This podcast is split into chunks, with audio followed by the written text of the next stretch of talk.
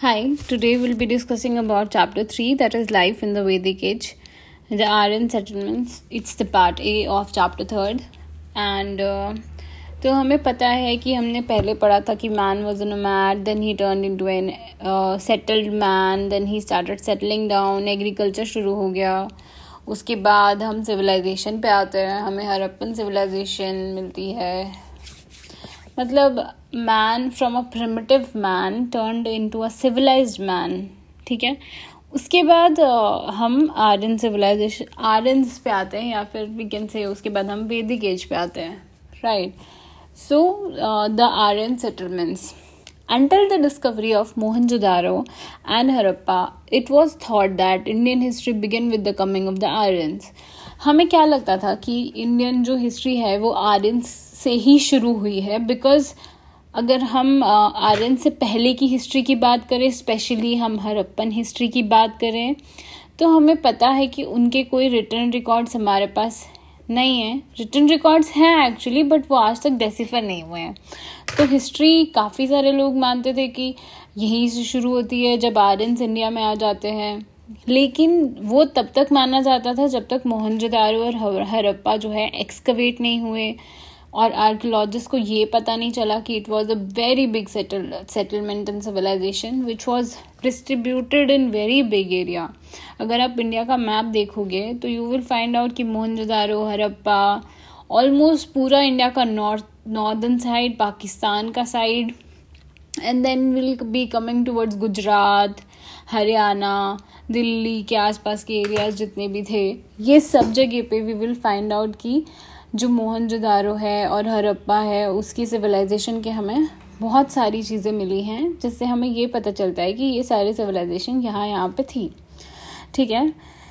अभी मुझे पता है कि ये जो सिविलाइजेशंस हैं मोहनजोदारो और हरप्पन सिविलाइजेशन मतलब this is the one this is only one civilisation we are talking about this was much older than the Vedic civilisation और हम कह सकते हैं वैदिक एज वैदिक एज को वैदिक एज कहा जाता है, ना कि वैदिक सिविलाइजेशन ठीक है?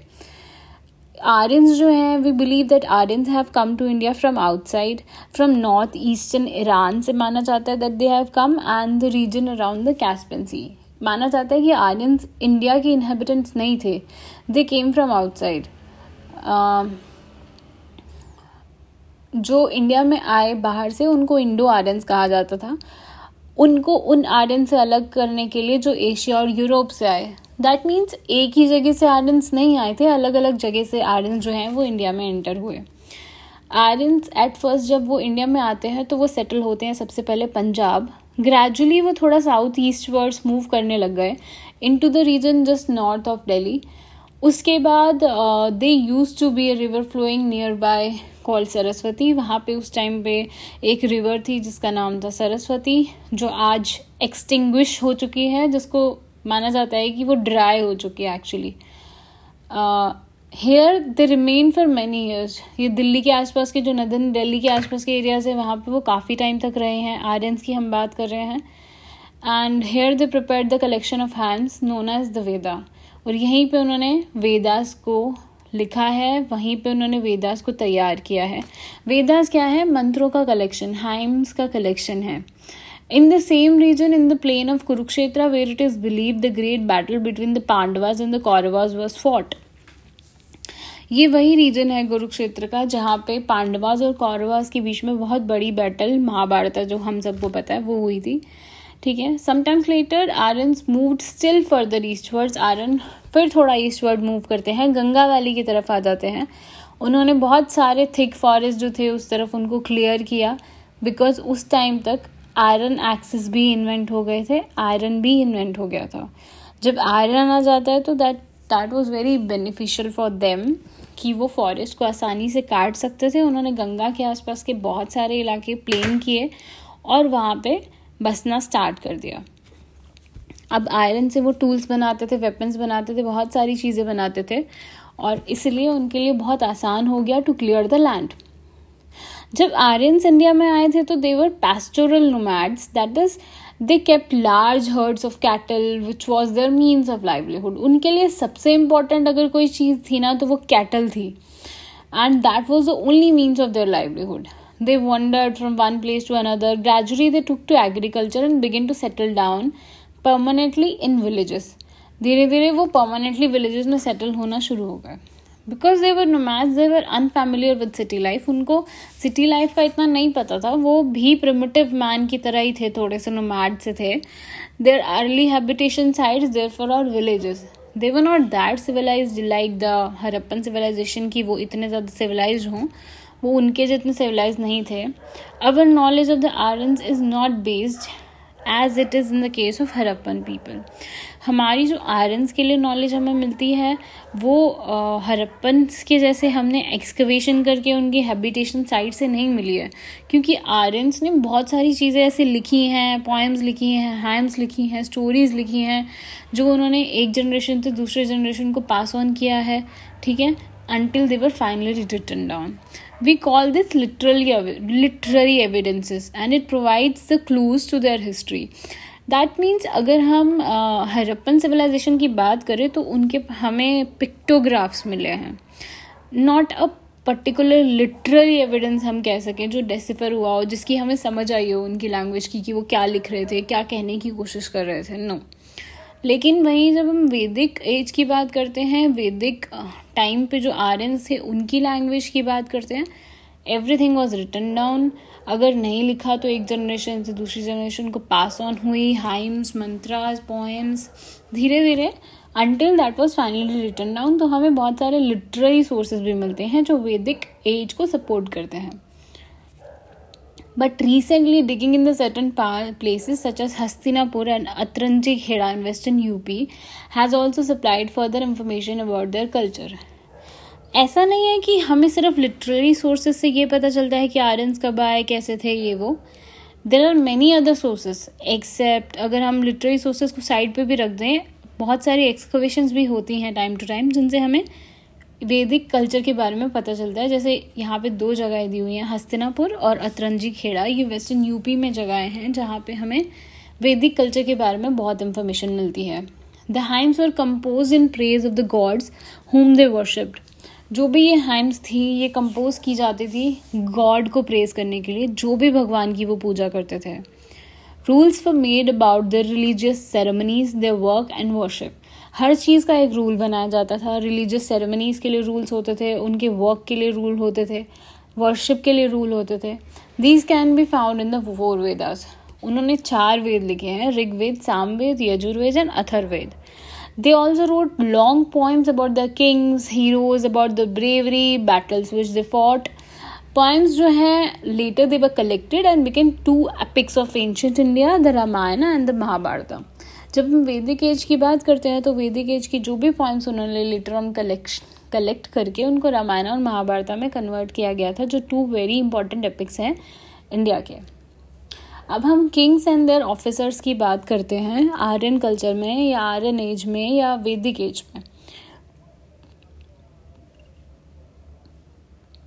आर्यंस जो थे they were divided into tribes and each tribe settled in a particular region but the tribes are often fighting with each other Aryans जो है, वो ट्राइब्स में रहते थे। लेकिन एक दूसरे से वो लड़ते रहते थे ट्राइब्स और पर्टिकुलरली जो रीज़न होता था ना लड़ने का, उनका रीज़न बेसिकली वो कैटल के लिए लड़ते थे, वो ज़मीन के लिए लड़ते थे। और और ग्रास लैंड्स के लिए लड़ते थे, क्योंकि उनके पास जानवर थे बहुत सारे। तो ग्रास लैंड तो चाहिए टू हर्ट द एनिमल्स और हर ट्राइब का अपना एक किंग होता था और चीफ होता था। जिसको बेसिकली वो सिलेक्ट करते थे on the basis of the strength and bravery later kingship became hereditary starting में जब हम वैदिक एज की बात करते हैं तो वो लोग स्ट्रेंथ के बेसिस पे किसी को अपना चीफ चुन लेते थे या किंग चुन लेते थे। लेकिन लेटर ऑन क्या हो गया? हेरिडेटरी हो गया। किंग का बेटा किंग बनेगा, वैसा वाला सिस्टम आ गया था। और किंग्स ड्यूटी क्या थी? His duty was to protect the tribe and he had a group of warriors to help him in this उसके बाद king ruled according to the wishes of the tribe and he had various officers to assist him king king भी अपनी मर्ज़ी से चीज़ें नहीं करता था। He use to he was actually assisted by the tribe people he always considered कि वो लोग क्या चाहते हैं? अपनी मर्ज़ी से कुछ नहीं करता था। He was a commander of his warriors the senani who was always with him वो कमांडर था अपने वॉरियर्स uh, का। अब किंग के बाद सबसे बड़ा जो इम्पोर्टेंट आदमी था वो ये था। एक पुरोहित या प्रीस्ट होता था who perform religious ceremonies for the king and वो एडवाइस भी करता था किंग को। There were messengers through whom he made contacts with his tribes man living in labouring villages बहुत सारे जासूस और मैसेंजर्स रहते थे उसके हर जगह, हर विलेज में, जिससे वो अपने लोगों से कॉन्टैक्ट बना के रखता था किंग किंग जो है हेडमैन ऑफ़ द विलेज से भी कंसल्ट करता था चीज़ों के ऊपर। बहुत सारी चीज़ों पर डिस्कशंस होते थे। द ग्रामनीज जो है, वो हेडमैन होता था विलेज का। लेकिन अगर बहुत ज़रूरी कोई बात हो जो पूरे ट्राइब को मैटर करती है तो एंटायर ट्राइब की एडवाइस ली जाती थी। जो ये लोग असेंबलीज बिठाते थे, जिसमें डिस्कशन होता था, उसको सभा और समिति कहते हैं। इन द समिति, अगर हम समिति की बात करें तो anyone could speak his mind about the problem sabha samiti थोड़ी ऐसा था कि उसमें सब लोग जा सकते थे। बट जो सभा है, वो ऐसा था स्मॉलर असेंबली थी ऑफ़ सेलेक्टेड पीपल तो sabha is a narrow term या फिर हम कह सकते हैं छोटी बॉडी थी बट समिति में सब लोग आते थे एवरीबडी फ्रॉम द टाउन अब हम विलेज की बात करते हैं तो the tribe was split into small units called gramas जो ट्राइब थे हमारे वैदिक एज के they were divided into small units called gramas comprising of number of families living in villages when the are later gave up the nomadic life of way and took to agriculture, then the villages became larger and many more members of a tribe lived in one village. बहुत सारे tribes के members एक ही village में रहना शुरू हो गए।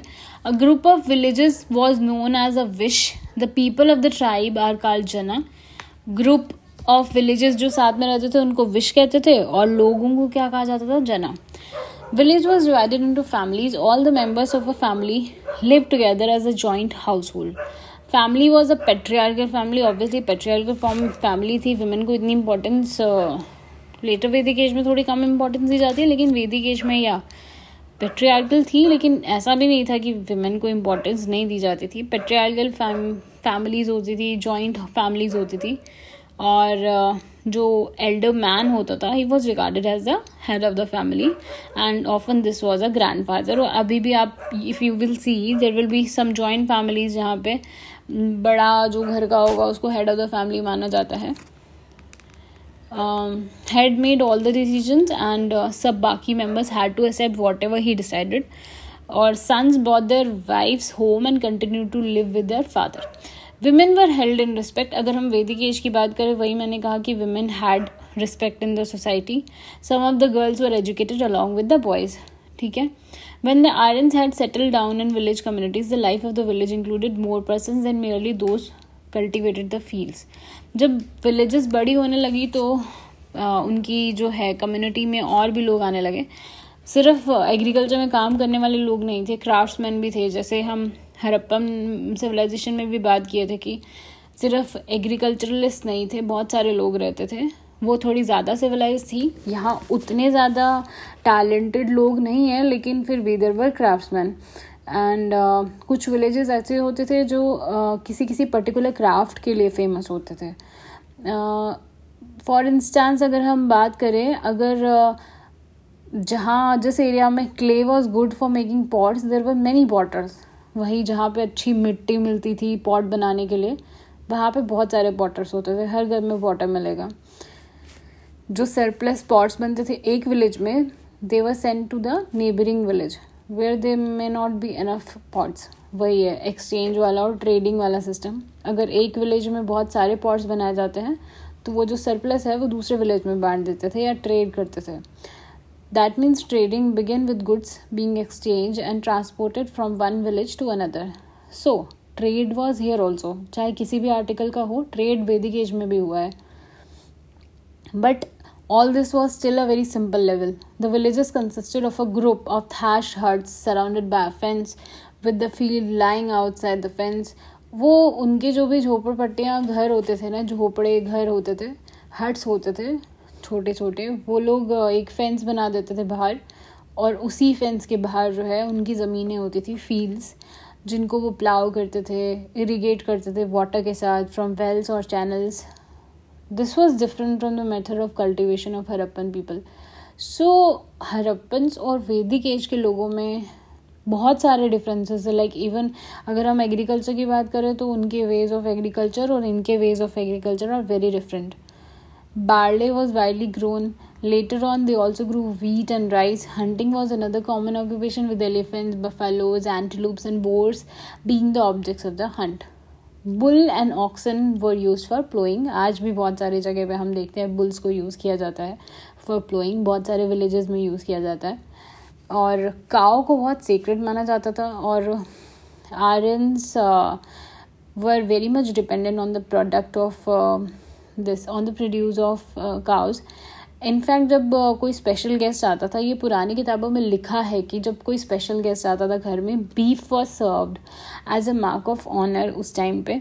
Man's life was valued as equal to that of the hundred cows एक इंसान की वैल्यू कितनी थी? हंड्रेड काउज की जितनी. That means cows were really very important if a man killed another man he had to give hundred cows to the family of the dead man as a punishment अगर एक किसी ने किसी को मार दिया तो सौ काव देनी पड़ेंगी भाई। उसके बाद तुम पनिशमेंट तुम्हारी पूरी होगी। आयरन्स के लिए हॉर्स बहुत इम्पोर्टेंट था। ऑरेंस जो थे, वो हॉर्स से बहुत प्यार करते थे। और ऑरेंस जब ईरान से इंडिया आए थे तो उन्होंने हॉर्सेस लाए थे अपने साथ।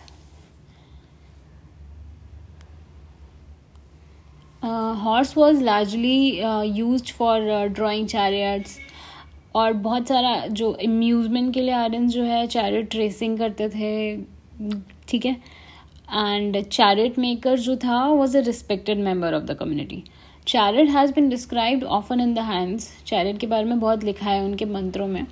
It was a light two wheel chariot which was exciting to race and was use in battle वही जो हमने महाभारत वगैरह में देखा होगा. चैरिट्स व यूज़ आगे उनके घोड़े होते थे और पीछे राजा को बिठाया जाता था। The same kind of chariots were use by the Vedic people right so in short हमने इस चैप्टर में ये पढ़ा है आयरन जो है नॉर्थ ईस्टर्न ईरान से आए थे या फिर कैशपिन सी से आए थे। स्टार्टिंग में वो पंजाब में सेटल होते हैं, उसके बाद साउथ ईस्टवर्ड्स चले जाते हैं। गंगा के आसपास, वहाँ उन्होंने बहुत सारे पेड़ काटे, सेटल होना शुरू किया क्योंकि आयरन मिल गया था। धीरे धीरे उन्होंने लिटरेरी चीज़ें लिखना शुरू किया हैंड्स लिखना शुरू किया, पॉइंट्स लिखना शुरू किया। आयरन्स के चीफ्स और किंग्स होते थे। स्टार्टिंग में हेरिडिटरी नहीं था, लेकिन लेटर ऑन हेरिडिटरी हो गया। Aryan society was divided into tribes और सभा और समिति होते थे like assemblies sabha was not very wide उसमें सिलेक्टेड लोग होते थे और समिति में सब कोई होते थे. And king had to consult the members of the tribe अगर कोई इंपॉर्टेंट डिसीज़न लेना होता था. और जब आयरन्स इंडिया आए थे तो they were nomadic people after they took to agriculture and settle down in villages some of them begin to specialise in certain crafts और फैमिली जो है पेट्रियार्कल फैमिली होती थी। और लाइफ ऑफ़ द पीपल की अगर हम बात करें आर्यंस और दस्यूज दो ग्रुप ऑफ़ पीपल की हम बात करेंगे। जब आर्यंस फ़र्स्ट इंडिया में आए they had to fight for land with the people already living in India Aryans तो बाहर से आए थे तो इसलिए उनको उन लोगों से लड़ना पड़ा जो इंडिया में रह रहे थे। इन लोगों को कहा जाता था दस्यूज या दासास आर्यन जो थे फेयर स्किन थे गोरे लोग थे। द स्यूज वर थोड़ा सा डार्क स्किन के लोग थे विद फ्लैट नोजेस और द uh, स्यूज उन सेम गॉड्स को वर्शिप नहीं करते थे जिनको आर्यंस करते थे। और द uh, स्यूज वो लैंग्वेज में बात करते थे जिन जिन uh, जो आर्यंस को समझ नहीं आती थी। बिकॉज़ आर्यंस क्या लैंग्वेज यूज़ करते थे? Aryans use to speak Sanskrit and write Sanskrit. Aryans um, uh, ने लड़ाई करी दस्यूस के साथ एंड uh, को आर्यंस ने कभी अच्छे से ट्रीट नहीं किया और काफ़ी सारों को उन्होंने स्लेव भी बनाया था। Dasyus had to work for the Aryans and were made to do the difficult and low काम। जो भी छोटे मोटे काम होते थे वो दस्यूस से कराए जाते थे। और आर्यंस ने एक रूल बना रखा था कि कोई भी आर्यन जो है दस्यूज या दासास के साथ शादी नहीं करेगा। अगर हम सोसाइटी की बात करें Aryans and Dasyus lived in separate parts of the village. Obvious सी बात है, जब वो एक दूसरे को पसंद ही नहीं करते Dasyus and Aryans are two different kind of people and they were totally anti each other तो वो विलेज के दो अलग अलग पार्ट्स में रहते थे। और in the beginning he they were not allowed to mix with each other Aryans में भी तीन क्लासेस थी जिसमें वो बटे हुए थे।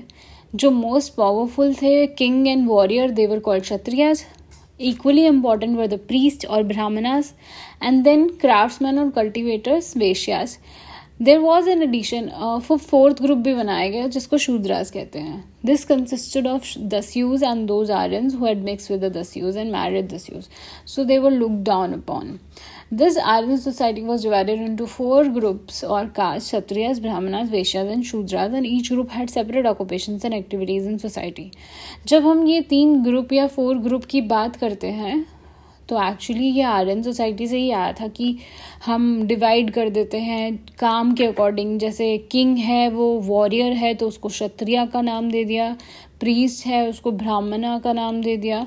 क्राफ्ट्समैन जो कल्टीवेट करता है, उसको वेश्या का नाम दे दिया। जो फोर्थ ग्रुप है, जो मीनियल काम करते हैं, उनको हमने शूद्रा का नाम दे दिया। और उसमें स्पेशली वो दासाज और दस्यूज का रखते थे। और कोई अगर गलती से आर्यन मिक्सअप हो गया उनके साथ उसने उनसे शादी कर ली। तो उसको भी वो अपनी सोसाइटी में अच्छे से ट्रीट नहीं करते थे, उसको भी वो शूद्राज में भी ट्रीट करने लग जाते थे। और स्टार्टिंग में ये जो वर्ण आया इट वॉज़ एक्चुअली ऑक्यूपेशंस के बेसिस पे था। To begin with the boy could choose whatever occupation if begin with gradually son begin to do the same work as his father starting में, अगर कोई क्षत्रिय है, कोई राजा है तो उसका बेटा राजा ही बनता था। और कोई ब्राह्मण है पीस है तो उसका बेटा प्रीस्ट ही करता था सेम काम करता था। The Brahman begin by being equal in importance with the Kshatriyas Brahmans को पहले बहुत इंपॉर्टेंस दी जाती थी क्षत्रियस के साथ। But slowly they became so influential that they were given the first position पहले ब्राह्मण्स को इक्वल इम्पोर्टेंस क्षत्रियास के साथ दिया जाता था। That means Kshatriyas were on the first position लेकिन लेटर ऑन पीरियड में हम देखते हैं कि ब्राह्मण्स इतने ज़्यादा इंपॉर्टेंट हो गए थे कि क्षत्रियास को सेकेंड पोजिशन मिल गई और Brahmins were on the top position ये उन्होंने ऐसे किया क्योंकि उन्होंने रिलीजन को बहुत इंपॉर्टेंट बना दिया था। अगर हम ऑक्यूपेशन की बात करें तो हमें पता है agriculture cattle rearing fish metal work carpentry training ये सारे ऑक्यूपेशन जो है वैदिक एज में काम किया करते थे। आयरन के लिए जब हमें पता चला कि आयरन भी आ जाता है तो आयरन आने के बाद वेपन्स बनाए जाते थे। आयरन के वेपन्स बनाए जाते थे। स्पिनिंग एंड वीविंग वही सेम काम वेमेन करती थी। प्लीज़ जो है वो टीचर्स थे और छोटे जो यंग लड़के होते थे वो प्रीस के साथ ही रहते थे। एंड प्लीज़ जो है, उनको हाइम सिखाते थे वेदास पढ़ाते थे, मंत्र सिखाते थे। और जो उनके शिष्य थे disciples they use to learn those lessons repeat whatever sounds जो भी उन्हें, उनके गुरु सिखाते थे दे यूज़ टू रिपीट जो प्रीस थे या ब्राह्मण्स थे they were also consider as the doctors in the village उनको हर्ब्स और प्लांट्स के बारे में जानकारी थी और जब भी कोई बीमार पड़ता तो प्रीस्ट को ही बुलाया जाता था ताकि वो मेडिसिन दे सके सिख मैन को। अगर हम ड्रेस की बात करें तो ड्रेस हरप्पन्स वॉज़ जो भी हरप्पन्स ड्रेस पहनते थे, वो हर और आर्यंस ड्रेस पहनते थे, दोनों में बहुत सारी सिमिलैरिटीज़ थी। दो पेसेस के ड्रेस पहनते थे, उतारिया अपर को बोलते हैं और अंतर या लोअर गारमेंट जो वो पहनते थे, उसको बोलते हैं। एंड टर्बन पहनते थे to tie around the head Aryans were also fond of ornaments women को बीड्स और ये सब बहुत पसंद थी. गोल्ड और बहुत सारे मेटल के ऑर्नामेंट्स वो लोग पहनते थे. और इवन रिच पीपल जो थे, वो गोल्ड एम्ब्रॉयडर्ड थ्रेड की चीज़ें पहना करते थे. अम्यूज़मेंट के लिए हमें ऑलरेडी पता है कि उनको चैरिट रेसिंग बहुत पसंद थी because horse was one of their favourite animals dancing and music भी बहुत पसंद था आयरन्स को. म्यूज़िक के लिए they use flute and which resembled veena and the drum और उनका बहुत favourite pastime was gambling अगर हम फ़ूड की बात करें they use to drink milk plenty of butter और घी खाते थे वेजिटेबल फ्रूट सीरियल्स मीट सब कुछ खाते थे आर्यंस और एक इंटॉक्सिकेटिंग ड्रिंक है सच एज सूरा एंड मधु और एक और ड्रिंक है दैट इज़ कॉल्ड सोमा लेकिन सोमा सिर्फ़ रिलीजियस सेरेमनी के दौरान पिया जाता था and it was difficult to prepare soma. Aryans जो है, बहुत ही अच्छी लाइफ रहे हैं। मतलब they were cheerful people they were fond of life अगर हम रिलीजन की बात करें तो Aryans worship many gods the forces of nature such as sun stars wind moon earth sky trees rivers and mountains सबको उन्होंने गॉड और goddesses बना दिया था। Dyaus, Dyaus Pitar was the sky god Indra was the rain god storm and war Surya was the sun god Agni was the god of fire Usha was the goddess of dawn the gods for suppose to have human forms उन्होंने हर चीज़ को human form दे दी थी, ठीक है? But they were super human beings उनके लिए god क्या थे? सुपर ह्यूमन बींग्स हैं हु आर वेरी पावरफुल और उनसे डरना चाहिए इंसान को। इट वॉज़ बिलीव्ड कि गॉड जो था, वो generally they were kind to man and women but they जब वो अनॉय हो जाते थे या if they are angry then they are terrible to handle and फिर वो पनिशमेंट देंगे। And Indra was the favourite god because he was strong and he could strike down the demons and the animals of the Aryans Indra was the favourite god Aryans believe कि जो god है would be please by the religious sacrifice conducted by the priest Aryans को ऐसा लगता था कि अगर please जो है रिलीजियस सेक्रीफाइस हम ज़्यादा करेंगे तो गॉड जो है हमसे प्रसन्न हो जाएँगे। और बहुत सारी प्रिपरेशंस की जाती थी सेक्रीफाइस के लिए। बड़े बड़े ऑल्टर्स बनाए जाते थे। वो यज्ञ कुंड जिसको कहते हैं, वो बनाए जाते थे। मैजिकल डिज़ाइन उनके आसपास पेंट किया जाता था। एनिमल्स को सेक्रीफाइस किया जाता था। बहुत सारे मंत्र पढ़ते थे। ये priest grain cattle and cloth वो given to the priest and soma पिया जाता था ड्रिंक पी जाती थी। और प्रीस्ट जो है वो गॉड को प्रे करता था। और god it is believe that god use to hear them whatever they wanted and god would grant them their wishes priest जो है वो एक काइंड ऑफ़ मीडिएटर बन गया था गॉड और मैन के बीच में। दैट इज़ वाई नेचुरली वो बहुत इम्पोर्टेंट uh, उसको ये एक uh, क्या मिल गई थी, बहुत इम्पॉर्टेंस मिलने लगी सोसाइटी में बिकॉज़ लोगों ने ये मानना शुरू कर दिया कि जो प्रीस्ट है he is a mediator between god and man लेकिन काफ़ी सारे ऐसे लोग थे who were not satisfied with the religion of sacrifice because in any religion if you see today sacrifice killing somebody just for the sake of god is not good it will not give happiness to everyone in the society because all the man are not equal in their mind set कुछ को शायद अच्छा लगेगा some will not enjoy this they had other question to ask they wanted to know how the world was created कुछ लोगों के दिमाग में अलग ही क्वेश्चन चलते रहते थे. कैसे world was created who are gods man को किसने बनाया? एंड बहुत सारे. जो फिलोसफर्स थे क्वाइट प्लेसेस फॉरेस्ट में they use to wander here and there and discussions करते थे एक दूसरे के साथ. और uh, उनके आइडियाज़ पीपल्स मेंशन करते हैं मेमोराइज करते थे बच्चे की वो क्या कहते हैं, वो क्यों कहते हैं अलग अलग चीज़ें, उनके व्यूज़ बाकी लोगों से क्यों नहीं मिलते। बहुत सारी चीज़ें वो बात करते थे फिलोसफर्स और वो सारी चीज़ें उनके जो शिष्य थे वो याद करते थे। And later on their return and आज अगर हम थोड़े अलग चीज़ों को पढ़ना चाहें तो that is return in the Upanishads which are part of the Vedas these teachers are called rishis in teachers को हम ऋषिज कहते हैं। ठीक है? This is all about chapter two and this is the life of the Aryan I think yeah that's it thank you